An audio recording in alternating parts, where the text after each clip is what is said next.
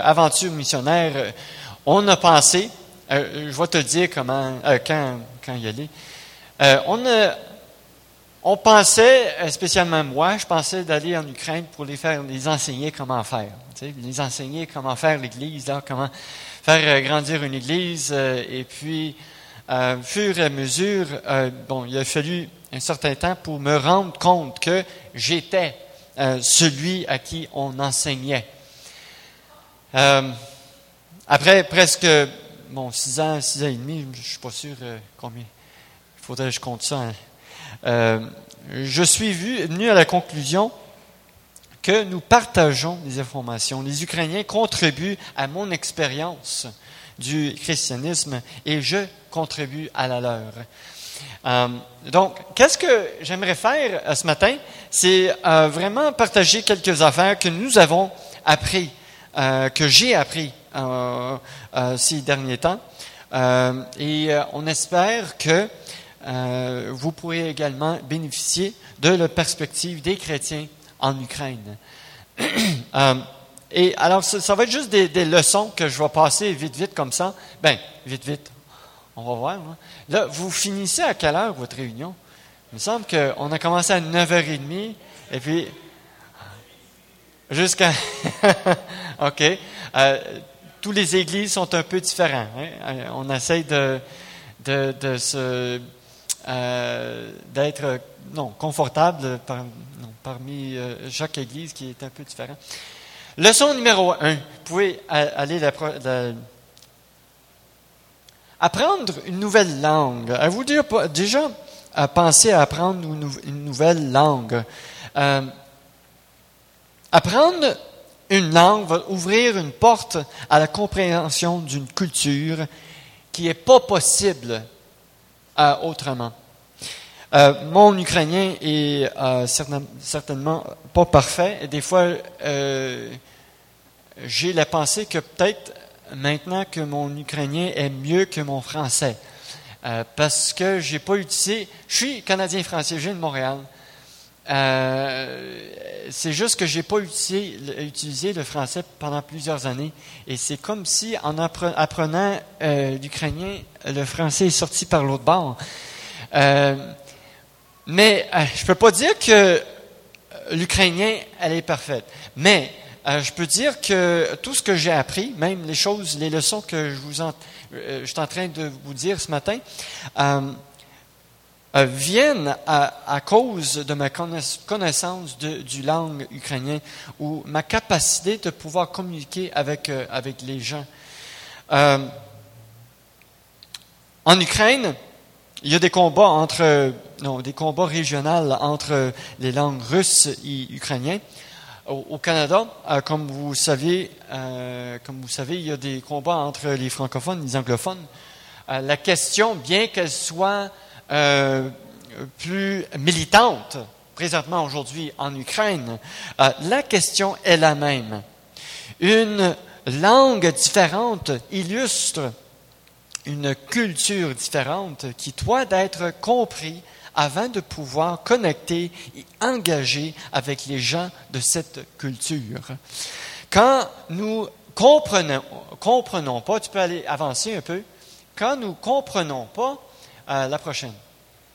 Euh. Quand nous ne comprenons pas, les différences sont une irritation plutôt qu'une célébration. Le malentendu conduit à des préjugés et finalement le racisme, euh, les luttes politiques et sociales et, oui, la guerre. Et tout ça on a vu ça très clairement euh, en Ukraine. Ce n'est pas le seul euh, pays où ce qu'on trouve ces choses-là.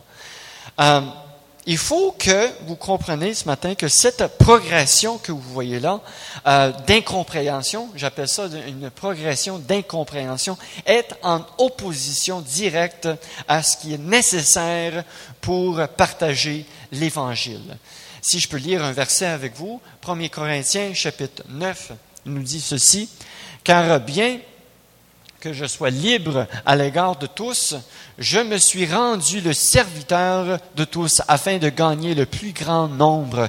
Si je vois un peu plus loin, je me suis fait tout à tous, afin d'en sauver de toute manière quelques-uns. Je fais tout à cause de l'Évangile, afin d'y avoir part. Tout. Et pour moi, ça inclut aussi apprendre des nouvelles langues. Si euh, je peux prendre un exemple, ce n'est pas la seule exemple, mais j'en prends un des actes des apôtres. Euh, au moment d'être introduit dans la forteresse, alors Paul est en train de, se faire arrêter par les, euh, les gardes, par les Romains. et puis, il commence à parler en grec. Cette situation, vous pouvez lire le, contexte chez vous, cette euh, situation-là, je la comprends très bien parce que ça m'est arrivé plusieurs fois. Je commence à parler en ukrainien. Hein? Un Canadien qui vient du... C'est où ça? Québec? Québec, oui. Il parle français, là. C'est un Canadien français qui parle en ukrainien. Oh, il parle bien aussi. C'est bizarre, ça. Et puis, ils sont intéressés, ça ouvre les portes. Euh, ça m'est arrivé plusieurs fois. Pas, que je me suis fait arrêter, là. Je me suis pas fait arrêter encore, en tout cas. Mais euh, ça ouvre les portes euh, pour partager l'Évangile. en conclusion, la première leçon, inverser la tendance, la tendance d'incompréhension j'appelle, même la tendance qui nous dirige vers le racisme et à toutes ces choses-là inverser la tendance et pour la cause de l'Évangile, commencer à apprendre une autre langue. Euh, il y a beaucoup de langues maintenant chez vous euh, à Québec. Avant, ce n'était pas comme ça. Là, 30 ans, même 40 ans, il n'y avait pas beaucoup de gens internationaux. Aujourd'hui, ça se voit très clairement. Il y a beaucoup de gens internationaux à Québec. Et puis, euh, non, c'est le temps d'apprendre une nouvelle langue, même quelques mots. Euh, et puis vous allez voir que ça ouvre les portes pour rencontrer des gens euh, et pour avoir une influence pour l'Évangile dans la vie des gens. Alors, deuxième leçon. la prochaine. Il y a un mouvement en cours de réalisation au Canada. là, j'appelle la leçon l'honneur et le respect. Euh, qui, là, je vois la même chose qui est là. Je n'ai pas besoin de regarder en arrière. Hein. Euh, un mouvement en cours de réalisation au Canada qui, a commencé il y a de nombreuses années, même, je pourrais dire 30 ans. Euh, 30, 30, ans que, c'est euh, commencé. Le mouvement concerne la transformation, tu peux aller à la prochaine, de euh, la personne que vous voyez, à la prochaine, s'il vous plaît, euh, à gauche et qui se transforme à la personne qui est à droite. Bien sûr, ça, ça va faire beaucoup, euh, beaucoup plus euh, que juste la manière qu'il est habillé, mais j'ai mis quelques mots là pour un peu décrire cette transformation-là, du traditionnel au contemporain, du formel à l'informel, des hymnes à la, à musique plus rythmée et moderne. Euh, euh, d'être religieux ou euh, être seeker sensitive. En anglais, seeker sensitive. ça veut dire être sensible au nouveau. C'est-à-dire changer les choses qu'on fait ici à l'Église pour que les gens euh, soient plus confortables, et spécialement les nouveaux, soient plus confortables à, venir à l'Église. Alors c'est seeker sensitive. Mettre, l'accent sur la cérémonie euh, versus mettre l'accent sur les relations, les relations entre personnes. Je crois que les Ukrainiens ont quelque chose à nous apprendre à ce sujet pour notre culture ici au Canada. Euh, en enlevant les barrières de religion, et puis pour moi, euh, si je peux parler de ma famille, de ma mère et mon père, c'était à des catholiques. Et puis on grandit dans cette religion-là. Et puis, euh, alors moi, j'avais dans ma tête de toujours ben, les mêmes choses que mes parents avaient, et c'est d'aller contre la religion, contre les traditions et tout ça. Et puis j'ai, euh, avec ma tête, euh, j'ai été en Ukraine. Mais pour euh, notre culture ici, en enlevant les barrières de religion, de nombreuses églises ont trouvé un certain degré de succès dans l'évangélisation d'une partie de la société qui aurait autrement été perdue. Et c'est vrai, je l'ai vu de, mes propres yeux. Et puis, disons que j'ai fait partie de cette transformation-là. Lorsque nous avons déménagé en Ukraine, nous avons constaté que la société ukrainienne, en général, je ne parle pas de l'Église, en général, est beaucoup plus traditionnelle et cela se reflète aussi à l'Église. Pendant des années, là ça fait plus que six ans qu'on est là, pendant des, années, j'ai prêché et j'ai enseigné contre les traditions des églises pentecôtistes et euh, d'une manière, euh, je le fais toujours, mais sans me rendre compte, j'étais tombé dans le piège de penser que les traditions sont toujours insincères et peu profondes. Et euh, tandis que d'être décontracté et contemporain, c'est toujours sincère. Évidemment, ce n'est pas le cas. Vous me suivez ce matin? Oui? Quelques-uns?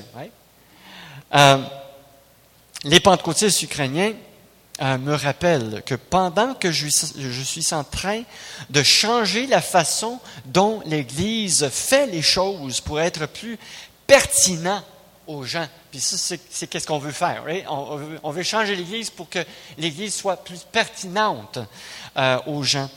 Quand je suis en train de faire ça, je suis également en train de mettre moins d'accent sur la façon dont les gens devraient changer leur cœur pour être plus agréables à Dieu. Et euh, encore une fois, je vous dis, c'est une leçon que j'ai appris de les Ukrainiens. Euh, pour les Ukrainiens, l'honneur et le respect sont extrêmement importants. Si vous rendez, euh, si vous rendez visite à quelqu'un, vous apportez des cadeaux à votre si vous êtes l'hôte, vous ne laissez pas quitter vos invités avant de présenter la meilleure nourriture ou les meilleures choses que vous, vous avez à la maison. Là. Euh, vous allez toutes présenter ça euh, et vous ne laisserez pas partir vos invités avant qu'ils euh, aient goûté, qu'ils aient essayé à tout ce qu'il y a de meilleur chez vous. si vous êtes à une réunion funèbre, vous attendez tranquillement en ligne pendant deux heures, s'il faut, euh, pour donner vos respects à la famille du défunt. Lorsque vous visitez une personne importante, vous vous habillez bien comme il faut et vous parlez seulement quand on s'adresse à vous. Quand vous vous tenez derrière, là je parle de, l'Église, quand vous vous tenez derrière la chair, la tribune, vous ne commencez pas avec des histoires frivoles mais vous lisez les Écritures et vous vous attaquez à la base de votre message comme si vous faisiez devant Dieu lui-même. Et lorsque vous terminez en prière, vous vous mettez à genoux en honneur, euh, euh, euh, en vous humiliant devant le Seigneur des Seigneurs. Et vous, vous craignez même utiliser vos propres mots, alors vous utilisez les paroles de Jésus. Notre Père qui est aux cieux, ton nom soit sanctifié, que ton règne vienne, que ta volonté soit faite sur la terre comme au ciel, etc. Alors, vous allez comprendre un peu notre choc culturel. Après plusieurs années comme ça, on est revenu au Canada et euh, évidemment, on fait les choses un peu différentes. C'est là que j'ai vu la différence. J'ai vu qu'est-ce que euh, j'avais pas compris ici au Canada, et j'ai vu aussi qu'est-ce que j'avais pas compris en Ukraine à propos des traditions, à propos de l'honneur et le respect devant Dieu. Euh, je crois qu'ici au Canada, on est arrivé à un point critique dans nos combats, dans notre combat à l'Église euh, de pertinence. Je l'appelle un combat de pertinence que l'Église devient pertinent à notre société. On est à un point critique. Un placier à la porte, j'ai entendu une fois, euh, qui parlait à un autre en disant, ah oui, on sait comment reconnaître les nouveaux, parce que les nouveaux portent des cravates. Right? Euh, on est devenu, on est à un point critique. Je pense que les, chrétiens ukrainiens nous encourageraient à revoir, à revoir l'honneur et le respect dans nos cultes. Du, sérieux, du, à des traditions même, c'est pas tout mauvais. Là, je parle en étant euh, un Québécois. Je parle en étant euh, quelqu'un qui a eu aussi le background catholique. Alors, je comprends un peu de qu'est-ce que, de qu'est-ce que je parle aussi. Mais c'est la leçon numéro 2. Numéro 3. Dans les, au cours des. oh, j'avais une vidéo. Ouais, tu peux la faire jouer. Euh, une autre fois. C'est juste euh, durant une conférence de pasteur dans, une des plus grosses églises en Ukraine. Et il avait toujours fini, euh, fini de, prêcher et puis euh, il a invité les gens à, prier. Et puis souvent les gens vont tout seulement euh, ils vont se tenir droit comme ça, ils vont commencer à prier. Tu sais, des pentecôtistes, ça parle en langue et puis ça, ça prie. Et puis, juste pour vous donner un peu le goût là, de qu'est-ce qu'ils sont en train. Alors tu peux aller à la prochaine. Euh, au cours euh, des six euh, derniers mois en Ukraine, j'ai acquis une nouvelle appréciation pour le concept de la liberté de la presse. Euh, j'avoue que c'est un sujet assez bizarre des choses à, dire dans l'Église, mais je vais dire quand même. Savez-vous que euh, la liberté de la presse signifie la liberté du contrôle de l'État. Euh, il y a beaucoup de preuves qui démontrent si vous avez une presse libre, euh, vous aurez aussi un gouvernement plus honnête et des nouvelles, les nouvelles télé, la télé ou les nouvelles imprimées, des nouvelles qui seront plus honnêtes, qui seront plus proches de la vérité. Euh, oui, la vérité, c'est important. Euh, si euh, vous cherchez la liberté, tu peux avancer sur Wikipédia. Faites une recherche liberté de la presse. vous allez trouver l'histoire d'un homme nommé Hihori Honhadze. Tu peux avancer encore une fois. voilà M. Honhadze.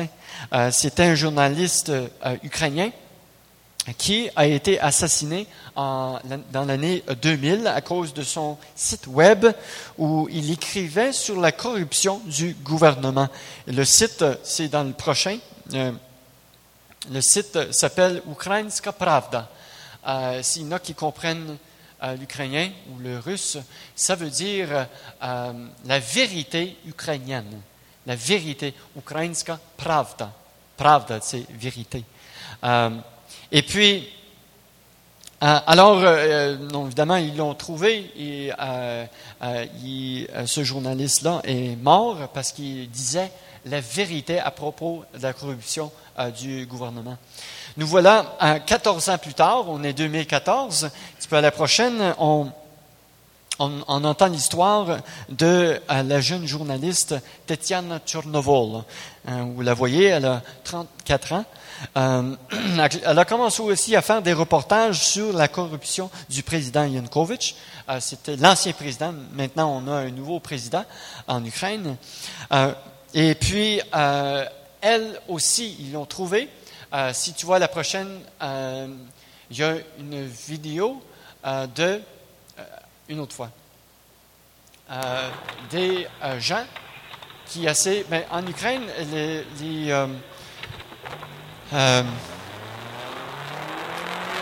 l'assurance n'est pas tellement bien. Alors, beaucoup d'Ukrainiens euh, se mettent des, euh, caméras dans la voiture. s'il y a quelque chose qui arrive, un accident, ils ont comme une preuve de ce qui s'est passé. Alors, Tetiana, elle, aussi, elle avait une, caméra dans sa voiture. Et ici, on voit, c'est les gens qui ont été hired, engagé par le gouvernement, le gouvernement pour la chef, pour la trouver et la tuer. et ils ont finalement, ils l'ont arrêté. il est sorti de la voiture en courant et ils l'ont attrapé, ils l'ont battu. le prochain euh, et puis, euh, bon, c'est Tatiana. Elle a, survécu. Euh, il pensait qu'elle était morte. trois hommes qui l'ont battue. elle pensait qu'elle était morte. Elle a survécu. elle a trouvé de, de l'aide. Elle est rendue à l'hôpital. Et puis, c'est des euh, c'est pas la seule chose qui est arrivée en Ukraine comme ça. Dans les dernières 14 ans, il y a euh, 15 euh, journalistes qui sont morts à cause de la même chose, à cause euh, des, à cause qui voulaient dire la vérité à propos de ce qui se passait en Ukraine. Et puis, alors, tu peux passer à la prochaine. c'est seulement au cours des derniers mois euh, que le Parlement été capable de passer d'une nouvelle loi qui impose euh, l'indépendance des médias du contrôle de l'État. Euh, si on compare, les médias russes sont entièrement contrôlés par l'État. Même les médias sociaux, comme Contact. Alors, si vous êtes russe ici, vous probablement utilisez cet euh, réseau social. C'est un peu comme Facebook, mais pour euh, la Russie. Euh, c'est entièrement contrôlé par le gouvernement. Même ça a été utilisé, ils ont utilisé cette plateforme-là pour organiser une provocation dans la ville d'Odessa. sur la prochaine, une photo de ça qui a pris la vie de presque 50 personnes. Alors, ça, ça vient de contact euh, ils utilisent même les, euh, médias euh, sociaux. Bon, ce que je veux dire, c'est ceci. La prochaine. la corruption donne naissance à plus de corruption. le mensonge et la tromperie cherchent à, cacher la corruption et les mensonges donnent naissance à plus de mensonges qui pourrissent une culture de l'intérieur. Et c'est exactement qu'est-ce qu'on voit en Ukraine. Euh, dans ce contexte, on ne peut pas faire confiance à qui que ce soit. Et en effet, il ne faut pas faire confiance à, qui que ce soit. Euh, quand il y a des médias indépendants et libres, il y aura toujours ceux qui s'efforceront de découvrir la vérité. Et le grand public commenceront à reconnaître et à chercher la vérité. Bon, comment est-ce que ça se rapporte à nous? Ce matin? Euh, je dis que bon, ceux qui, viennent de différents pays, et c'est pas l'Ukraine, c'est pas le seul pays où il y a la corruption. Euh, vous allez comprendre ce que je suis en train de dire ici là, et, l'importance de la liberté de la presse. Vous euh, savez déjà, mais si les gens sont sceptiques quant à la vérité, comment vont-ils reconnaître et accepter la vérité? Vous pensez à ça? Euh, Jésus dit, je suis le chemin, euh, je suis le chemin, la vérité et la vie. La vérité, c'est important. Euh, qu'est-ce que Jésus est en train de dire ici? Ici, suis du commandement, tu ne porteras pas de faux témoignages. Alors, les mensonges, tous mensonges, sont une œuvre du diable. Euh, d'après moi, ça pourrit une, culture euh, de l'intérieur. Euh, alors, la prochaine fois que vous essayez d'enseigner vos enfants à dire la vérité, pensez à la gravité de qu'est-ce que vous, êtes en train de, de les enseigner. J'ai un verset, Isaïe chapitre 59. Et la délivrance s'est retirée et le salut se tient éloigné.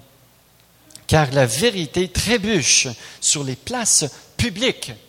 Les places publiques, on parle du gouvernement ici. Et la droiture ne peut approcher. La vérité est disparue. Et celui qui s'éloigne du mal ou qui veut s'éloigner du mal ou qui veut dire la vérité est dépouillé. C'est exactement qu'est-ce qu'on voit en Ukraine. C'est la troisième leçon. Quatrième leçon. Euh, tout honneur, tout honneur euh, il y a eu beaucoup de reportages sur les événements de la deuxième révolution en Ukraine. Euh, je l'appelle la deuxième parce qu'il y a eu déjà une révolution en Ukraine. Euh, c'est la deuxième fois. et puis celui-ci a été encore pire que la, première. nous, tu peux arranger quelques photos ici qui représentent un peu. C'était une révolution d'étudiants, de jeunes, de gens euh, qui étaient en dessous de l'âge de 30 ans. Euh, bien sûr, les gens euh, en dessous de 30 ans n'ont pas connu l'ère soviétique. et puis, ils n'ont pas peur des polices, ils n'ont pas peur de, de dire qu'ils veulent changer leur gouvernement, ils n'ont pas, pas peur de tout ça. Les plus vieux sont un peu différents mais il se tenait en, révolution vraiment contre la corruption euh, qui existait dans euh, le gouvernement. Et puis, euh, les polices les, les ont battus un soir. Ils n'avaient pas, n'étaient pas nombreux dans, dans ce temps-là, peut-être 2 3 000 personnes. mais quand les parents des étudiants et des jeunes gens ont vu qu'est-ce que euh, la police a fait. Euh, c'est tous les parents maintenant qui se sont rendus euh, dans le, centre-ville. Et même il y a quelques jours, qu'il y avait un million. C'est un million de, personnes qui se tenaient en démonstration dans le centre-ville de Kiev. Alors, tu peux avancer, il y a quelques photos encore.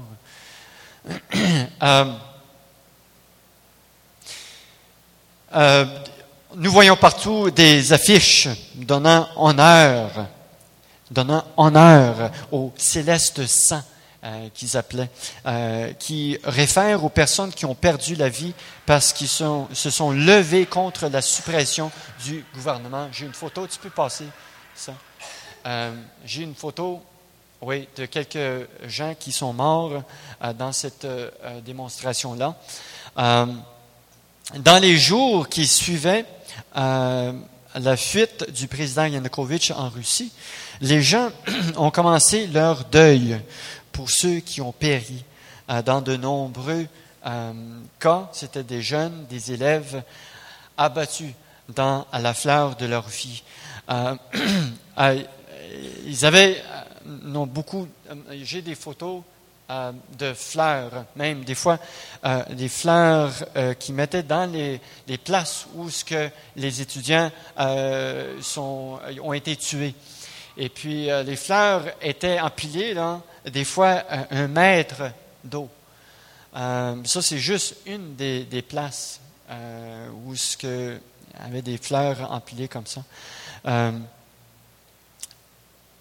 toute cette histoire-là me fait me rappelle que les gens vont toujours donner le plus grand honneur à ceux qui donnent leur vie pour une cause supérieure.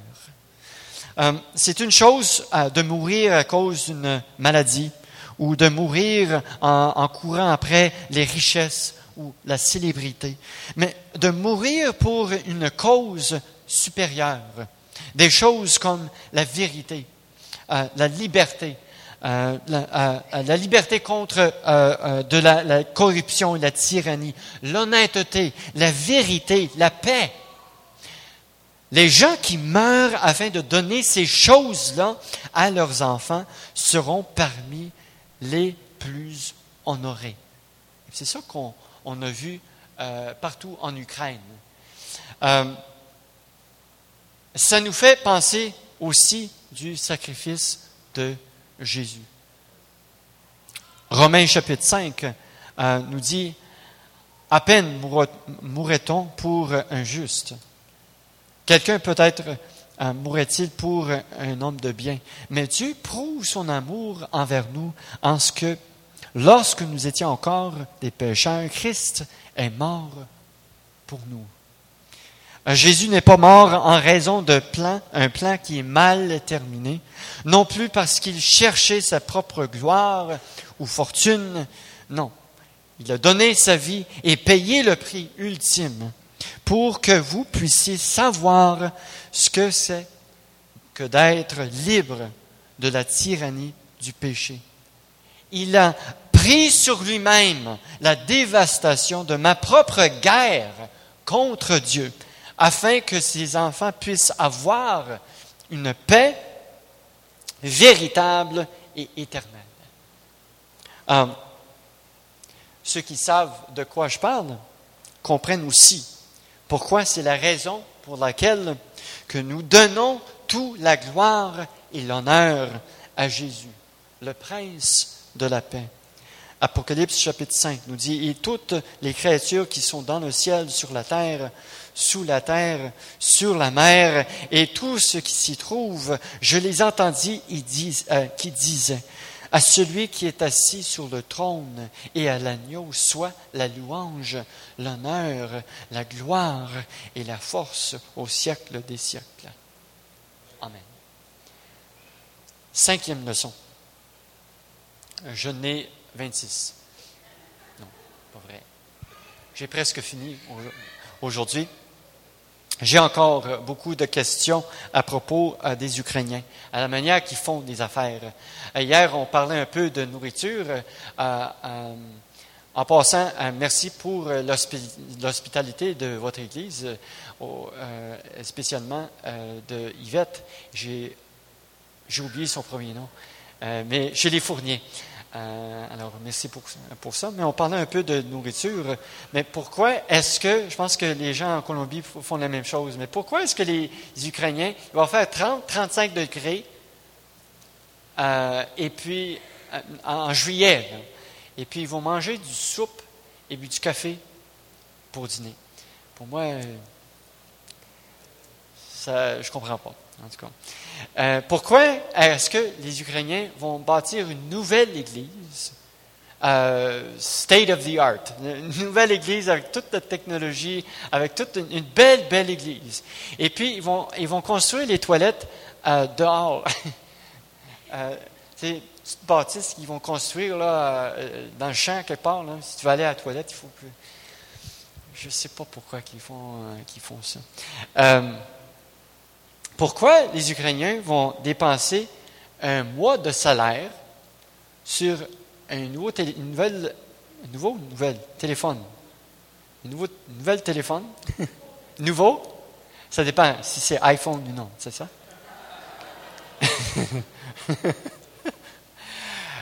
Alors, ils vont avoir un, un beau téléphone et puis les dents vont être complètement pourries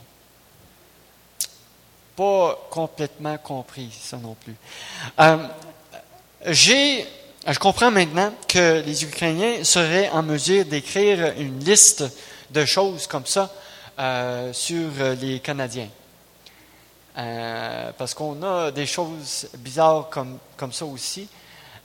et puis, nous faisons, nous, faisons ces choses-là parce que nous les avons toujours fait souvent, on ne demande pas, on n'a pas de questions à propos de ça, on, juste, on, les fait. Et puis, euh, moi, j'appelle ça la programmation. En psychologie, souvent, ils appellent ça la programmation. Euh, la programmation nous aide aussi à comprendre pourquoi les Israélites se plaignaient à Moïse en disant qu'ils étaient mieux en Égypte, en étant esclaves. On était mieux comme ça. On veut être des esclaves. Hein? Programmation. Saviez-vous que lorsque Staline est mort, des gens partout en Ukraine pleuraient, pleuraient de sa mort. Euh, là, on parle euh, un des pires tyrans, meurtriers que le monde ait jamais connu. Et ils ont pleuré sa mort comme nul autre. Les gens se tenaient là, euh, dans leur lieu de, travail. Mais euh, je le sais parce que j'ai parlé même à plusieurs chrétiens dans ce temps-là euh, qui connaissaient, mais leurs parents connaissaient, qui, étaient vivants dans, ce temps-là. Ils disaient qu'ils pleuraient aussi. Comment c'est possible? Programmation. Qu'est-ce que ça a fallu pour les Israélites pour changer cette programmation-là? Ah, vous avez, mais vous voyez la leçon, non? Ça a pris une génération. Une génération au complet pour, pour complètement euh, changer cette programmation-là.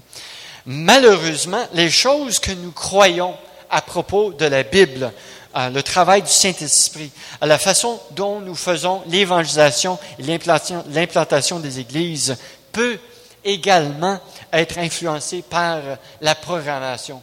Ben, on fait ça comme ça parce qu'on a toujours fait ça comme ça. Mes parents et ah, mes grands-parents ont toujours fait ça, euh, on fait ça de même, fait que moi, je vais faire ça, comme ça aussi. Ou je vais croire euh, la Bible de cette façon-là, parce que, bon, euh, très souvent en Ukraine, l'État a été impliqué dans le changement ou dans l'évolution des idées de l'Église sur l'enseignement biblique et la direction de l'Église.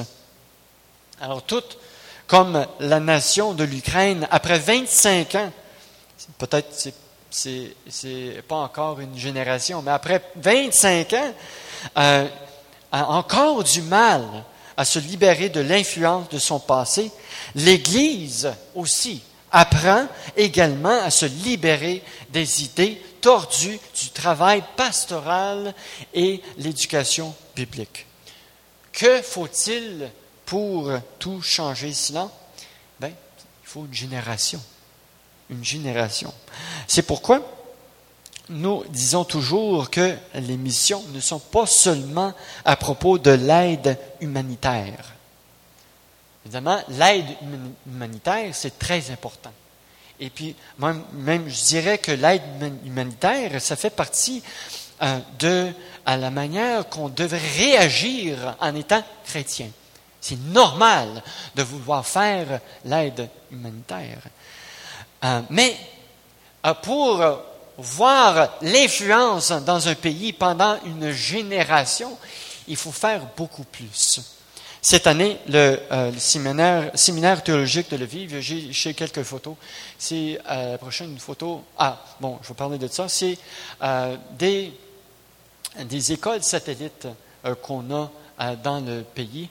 on a cette année à peu près 650 étudiants. Évidemment, c'est le temps de pause d'été, il n'y a pas de, cours maintenant. on a à peu près 650 étudiants. en tout, à peu près 1000 étudiants, parce qu'on a des étudiants euh, dans la Russie, aussi jusque différents pays jusqu'aux États-Unis. Euh, c'est des Ukrainiens qui veulent apprendre, euh, qui veulent se former dans la langue ukrainienne. Et puis souvent, ils ont des églises ukrainiennes dans ces pays-là. alors, on envoie des professeurs pour les enseigner aussi. Alors, en général, euh, dans les pays slaves, on pourrait dire euh, à peu près 800 à 900 étudiants. Euh, et puis aux États-Unis, quelques aussi des étudiants là-bas. c'est bien, il y en a qui manquent, là, mais c'est des places où ce qu'on a des, des écoles satellites en Ukraine. Et vous voyez qu'il y a aussi dans les, les, deux provinces de l'Est, euh, on a aussi euh, des, écoles, des écoles satellites là. C'est la place où il y a le plus de problèmes maintenant. Euh, c'est vraiment la guerre dans ces deux provinces-là. Et puis, je pourrais dire beaucoup d'histoires à propos de ça. on envoie nos professeurs dans, dans, dans, l'Est aussi. souvent, ils savent très bien parler en russe. Euh, mais il parle aussi en ukrainien, ce qui est euh, maintenant qui est dangereux dans cette partie-là du pays.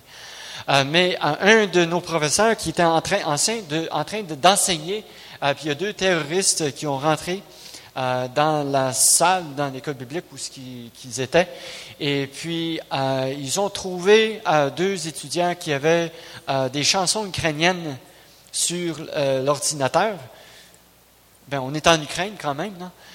L'autre qui avait un petit drapeau ukrainien, on est en Ukraine, mais en tout cas, ils ont pris et ils ont gardé pendant trois jours les yeux bandés, sans manger, sans, sans boire, rien, pour trois jours. Je ne sais pas si vous, avez déjà essayé sans, boire trois jours. Et quand ils ont laissé aller, euh, ils ont euh, dit de, déménager, d'aller dans, une autre partie du pays. Et puis, euh, fait que oui, ça nous affecte beaucoup. et puis, mais pour dire ceci, une école biblique n'est pas un projet à court terme mais une tentative audacieuse et délibérée, de changer les idées théologiques et pastorales d'une génération. Et c'est qu'est-ce que nous continuons à faire euh, en Ukraine? Euh, évidemment, nous, notre première euh, devoir, notre premier travail, c'est de supporter euh, le travail de l'école biblique à, à, Lviv. Et puis, euh, c'est avec euh, votre soutien qu'on est capable de faire ça. au début, lorsqu'on a commencé notre travail missionnaire en Ukraine, on n'avait pas beaucoup de support financier au nord de Montréal. Et présentement, euh, je pourrais dire qu'on a plus de support dans la région euh, euh, de Québec, il faut dire, hein? la ville de Québec, de Québec à Québec, qu'on a à Montréal même. Alors, il y a plusieurs églises dans cette région ici qui nous supportent. Et vous, il faut vous compreniez euh, l'ampleur euh, de, l'école biblique. Là, ici, vous avez euh, une école biblique. Ben, à Montréal, c'est l'IBQ. Et puis, je ne sais pas combien d'étudiants qu'ils ont cette année. je sais qu'il y a à peu près 10 professeurs. Ce pas des gens qui travaillent à temps plein. mais vous comprenez, on, on engage à peu près 90 professeurs qui euh, travaillent euh, comme professeurs itinérants, qui voyagent un peu partout dans le pays. Alors, on a une, influence incroyable euh, dans le pays de l'Ukraine. Et c'est justement ces choses-là que Poutine, le président de, de la Russie, n'aime pas. il n'aime pas la liberté euh, qu'on a en Ukraine, la liberté des médias, la liberté euh, des religions, euh, la liberté de dire et faire qu'est-ce qu'on veut, d'avoir, de, faire l'évangélisation comme, qu'on veut, de, de faire la formation biblique. C'est une chose nouvelle en Ukraine. C'est seulement depuis la fin de, de l'Union soviétique. Et puis, c'est ces choses-là que la Russie veut arrêter. Et puis, alors, euh, continuez à prier. Euh, on ne sait pas encore le, futur de ce qui va passer en Ukraine. Euh, l'histoire n'est pas encore finie. Euh, mais notre travail à l'école biblique n'est aussi, est aussi pas encore fini on a beaucoup d'étudiants, euh, beaucoup de gens qui sont encore, euh, qui sont dans le, pastorat présentement, et puis on a une influence dans leur vie. Euh, des gens qui, des jeunes gens même qui veulent aller commencer des églises, faire l'implantation d'une église, et puis on fait partie de tout, de tout ça. Alors, il y a quelques photos de, c'est nos gradués cette année. Tu peux avancer. Quelques photos là. Euh, oui. Là, euh, c'est une, euh, ça, c'est dans l'Est du pays. j'ai enseigné plusieurs fois dans cette partie-là du pays. Ah oui, j'ai fini.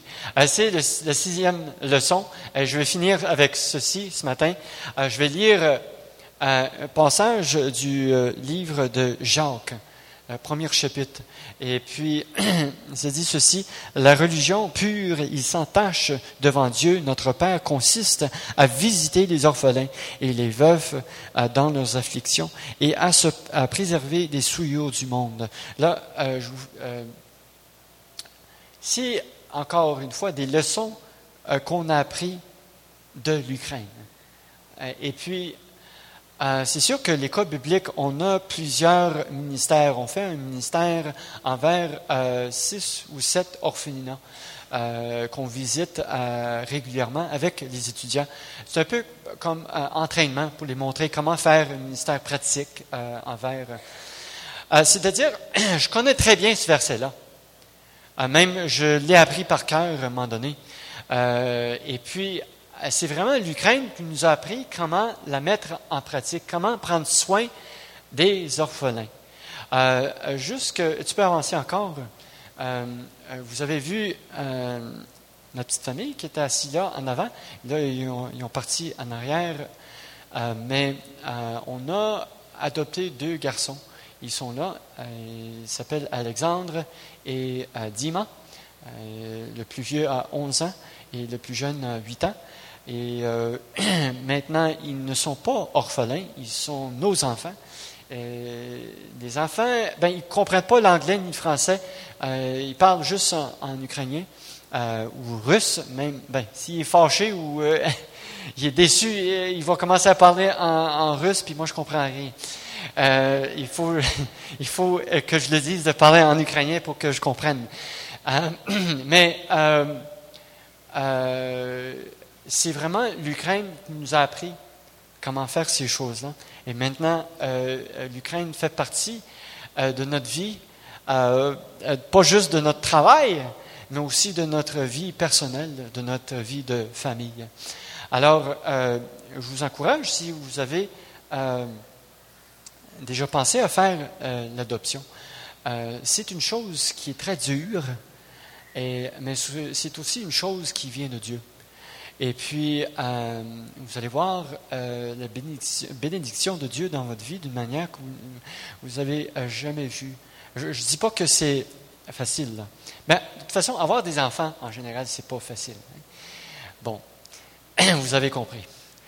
Alors, c'est ça. Alors, pour pas euh, que j'oublie encore, euh, j'aimerais euh, vous remercier votre Église pour votre support financier de qu'est-ce qu'on fait en Ukraine. vous lisez une nouvelle, vous recevez, si vous recevez mes, mes mises à jour, on essaye de, de, vous garder au courant de qu'est-ce qui se passe. Et puis, comprenez que l'école biblique et qu'est-ce qu'on est en train de faire là, c'est un des plus grands, euh, un des plus grands influences euh, pour l'Église du futur euh, qu'il y a. Pas non seulement en Ukraine, mais partout dans, dans les pays post-soviétiques, incluant la Russie. si je donne un exemple, les trois derniers surintendants surintendants des assemblées Pentecôte de, la Russie, c'est des Ukrainiens. Euh, il y a des centaines d'églises euh, en Russie. Les pasteurs, c'est des Ukrainiens. Alors, devinez euh, où est-ce qu'ils ont eu leur entraînement? Chez nous. Alors, c'est un, un, travail qui est très, très important et c'est un travail qui est supporté majoritairement par les Québécois. Et maintenant, majoritairement, euh, de quelques églises qui, euh, euh, dans la région du Québec. Alors, merci beaucoup. Alors, c'est la fin de la présentation. Merci beaucoup pour votre